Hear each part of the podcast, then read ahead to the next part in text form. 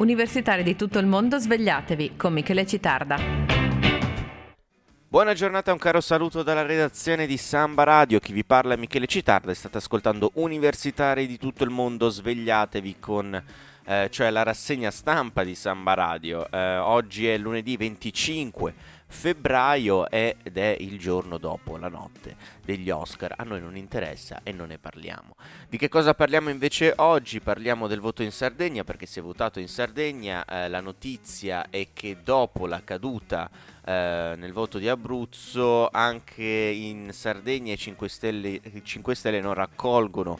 Ehm, molti voti si dice eh, che il Movimento 5 Stelle sia sotto il 20%. Parleremo poi di reddito di cittadinanza perché mancano 10 giorni eh, dalla messa in pratica, dall'attuazione di questo nuovo strumento, però ancora mancano eh, molti strumenti di attuazione. E poi alla fine eh, parleremo della preoccupazione di Andreatta rispetto al tema dell'accoglienza perché effettivamente quanto eh, fatto finora rischia di essere pregiudicato. Andiamo in musica e poi torniamo con le prime pagine. È quasi sera e mi fumo un'altra sigaretta. Mi sento solo come una goccia fuori la finestra. E cerco nel frigo un ricordo. E torniamo con le prime pagine, la Repubblica, voto in Sardegna, schianto di 5 Stelle, exit poll testa a testa, destra e Zedda. Eh, Corriere della Sera apre anche taglio alto con questa notizia, Sardegna caduta dei 5 Stelle, centrodestra in vantaggio ma per la presidenza è testa a testa con Zedda del PD.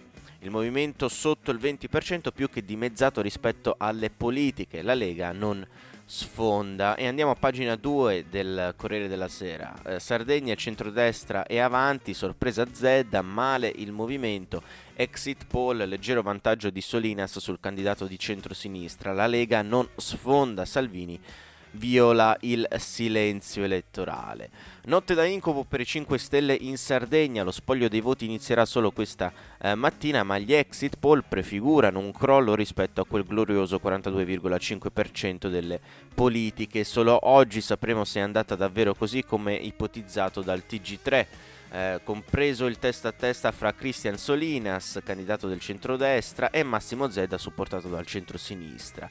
Eh, mentre Francesco eh, Desogus, schierato dal movimento, si sarebbe fermato tra il 13,5 e il 17,5% eh, dei voti, nettamente in testa secondo eh, l'exit poll, nel voto di coalizione invece il centrodestra accreditato tra il 43 e il 47%, secondo il centro-sinistra tra il 27 e il 31%, e terzo come in Abruzzo il Movimento 5 Stelle che si sarebbe fermato tra il 14,5 e il 18,5%. Interessante il voto scorporato delle principali liste. Al PD l'exit poll non assegna tra il, eh, assegna tra il 12,5 e il 16,5 di consensi al movimento, tra il 14 e il 18,5, alla Lega tra il 12 e il 16, a Forza Italia tra il 6 e il 10, a Fratelli d'Italia tra il 2 e il 5. Frutto forse di un grande ricorso alla possibilità di voto disgiunto in una nota Movimento 5 Stelle eh, ostenta però tranquillità dagli exit poll. Risultiamo prima forza politica attendiamo i risultati definitivi considerando che è la prima volta che ci presentiamo alle regionali in Sardegna siamo molto soddisfatti del fatto che entreremo nel consiglio regionale il sottosegretario leghista Edoardo Rixi si concentra sulla corsa a governatore. Eh, mi auguro vinca Solinas che è un ottimo candidato e sarebbe un ottimo presidente. La Lega farà una buona performance e credo che il voto in Sardegna non sarà destabilizzante per il governo. I 5 Stelle sono in caduta libera, è il momento di cambiare, avrebbe detto Silvio Berlusconi ai suoi. E il presidente del Parlamento europeo, il forzista Antonio Tajani, a che tempo che fa, gli italiani vogliono cambiare chiedono una politica economica e una politica estera univoca. Se i dati reali corrispondono agli exit poll il Movimento 5 Stelle crolla in tutte le elezioni locali e regionali dal 4 marzo dove ha sempre vinto il centrodestra. Lo scrutinio inizierà questa mattina alle 7, la partecipazione è stata più alta di quasi 3 punti rispetto alle politiche quando era al 43,78%. Come in Abruzzo Salvini ha corso in alleanza con Forza Italia e Fratelli d'Italia, ma la differenza è che stavolta il candidato, ehm, l'ex segretario del partito sardo d'azione Solinas, è suo. Il suo burattino lo accusano gli oppositori del centro-sinistra. Anche per questo, oltre che per consolidare la leadership del centrodestra, il vice premier ha fatto di tutto per richiamare il suo potenziale elettorato al voto, inclusi i tweet a urne aperte, come in Abruzzo, come gli sono eh, valsi la protesta dell'opposizione. Indegno che un ministro dell'interno violi il silenzio elettorale, stigmatizza l'ex premier Enrico Letta.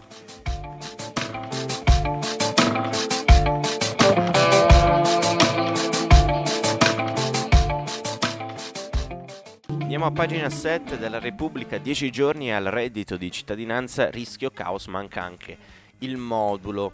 Si parte tra 10 giorni ma nulla è pronto. Dal 6 marzo è possibile presentare la domanda per il reddito di cittadinanza alle poste e ai CAF, i centri di assistenza fiscale, o inoltrarla dal portale internet se dotati di SPID, la chiave di identità digitale. Eppure il modulo non c'è, deve essere messo online entro mercoledì in base a quanto prevede il decretone che istituisce il sussidio caro ai 5 Stelle. Non è l'unico problema, i CAF al momento non sono in grado di aiutare nessuno a compilarlo perché manca la convenzione con l'INPS voluta dal decreto. Il software di interfaccia tra posta e INPS ancora non gira, mentre il sito non ha del tutto risolto ehm, delicate questioni di tutela della privacy che il garante ha sollevato. I comuni poi non riescono a verificare la residenza in Italia negli ultimi dieci anni, le regioni sono in rotta con il governo e pronte a ricorrere alla consulta senza un'intesa sui cosiddetti navigator, mentre i centri per l'impiego restano al buio, le piattaforme eh, SIUPL e SIUS dove registrare il patto per il lavoro o per l'inclusione non esistono,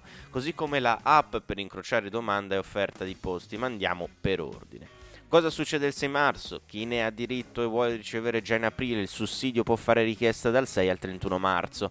Eventuali code nel primo giorno utile si vedranno solo ai 12.000 uffici postali senza sportelli ded- dedicati per evitare lo stigma o virtualmente sul portale. In entrambi i casi il cittadino procederà in autonomia compilando la domanda con i numeri giusti dall'ISE alle case, dai conti correnti al patrimonio. Il modulo si potrà scaricare e stampare da internet oppure prelevare in cartaceo alle poste. Ma se invece si, si desidera assistenza, i CAF al momento non potranno offrirla. La convenzione latita e la pretesa di risorse extra è stata sin qui respinta. Il governo ha stanziato 20 milioni in aggiunta agli 82 milioni fissi erogati ogni anno ai CAF da INPS, cifra identica al 2018 quando c'era il REI. Um, e per questo giudicata insufficiente ora che le richieste ISE esploderanno. Um, servono dunque altri 30-40 milioni per coprire i servizi aggiuntivi e le spese del software con cui inviare le domande all'INPS. Ai CAF è stato infatti negato l'uso del portale. Senza convenzione e quindi senza regole di ingaggio non possiamo partire, lo dice il decreto, si preoccupa Massimo Bagnoli, coordin- coordinatore della consulta eh, CAF.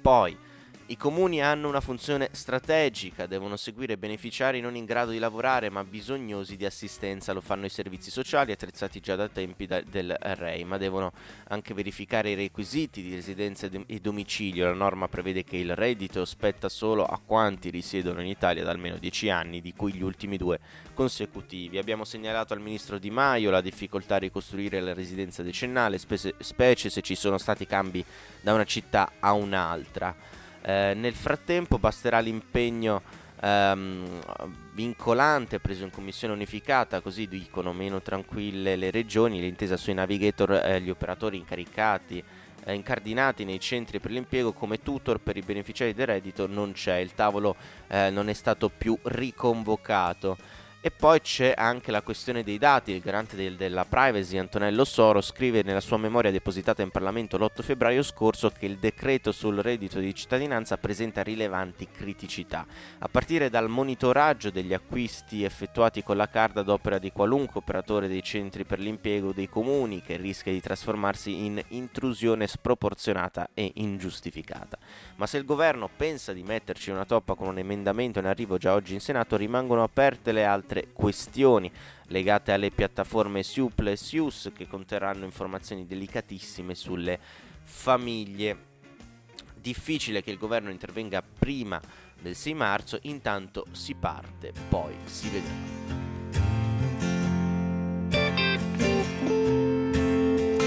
C'è tua madre dentro ad ogni Andiamo a pagina 2 del Corriere del Trentino. Stranieri monito di Andreatta, l'accoglienza resti diffusa. Il sindaco preoccupato per chi rimarrà escluso, ma Bisesti della Lega rassicura non ci saranno problemi.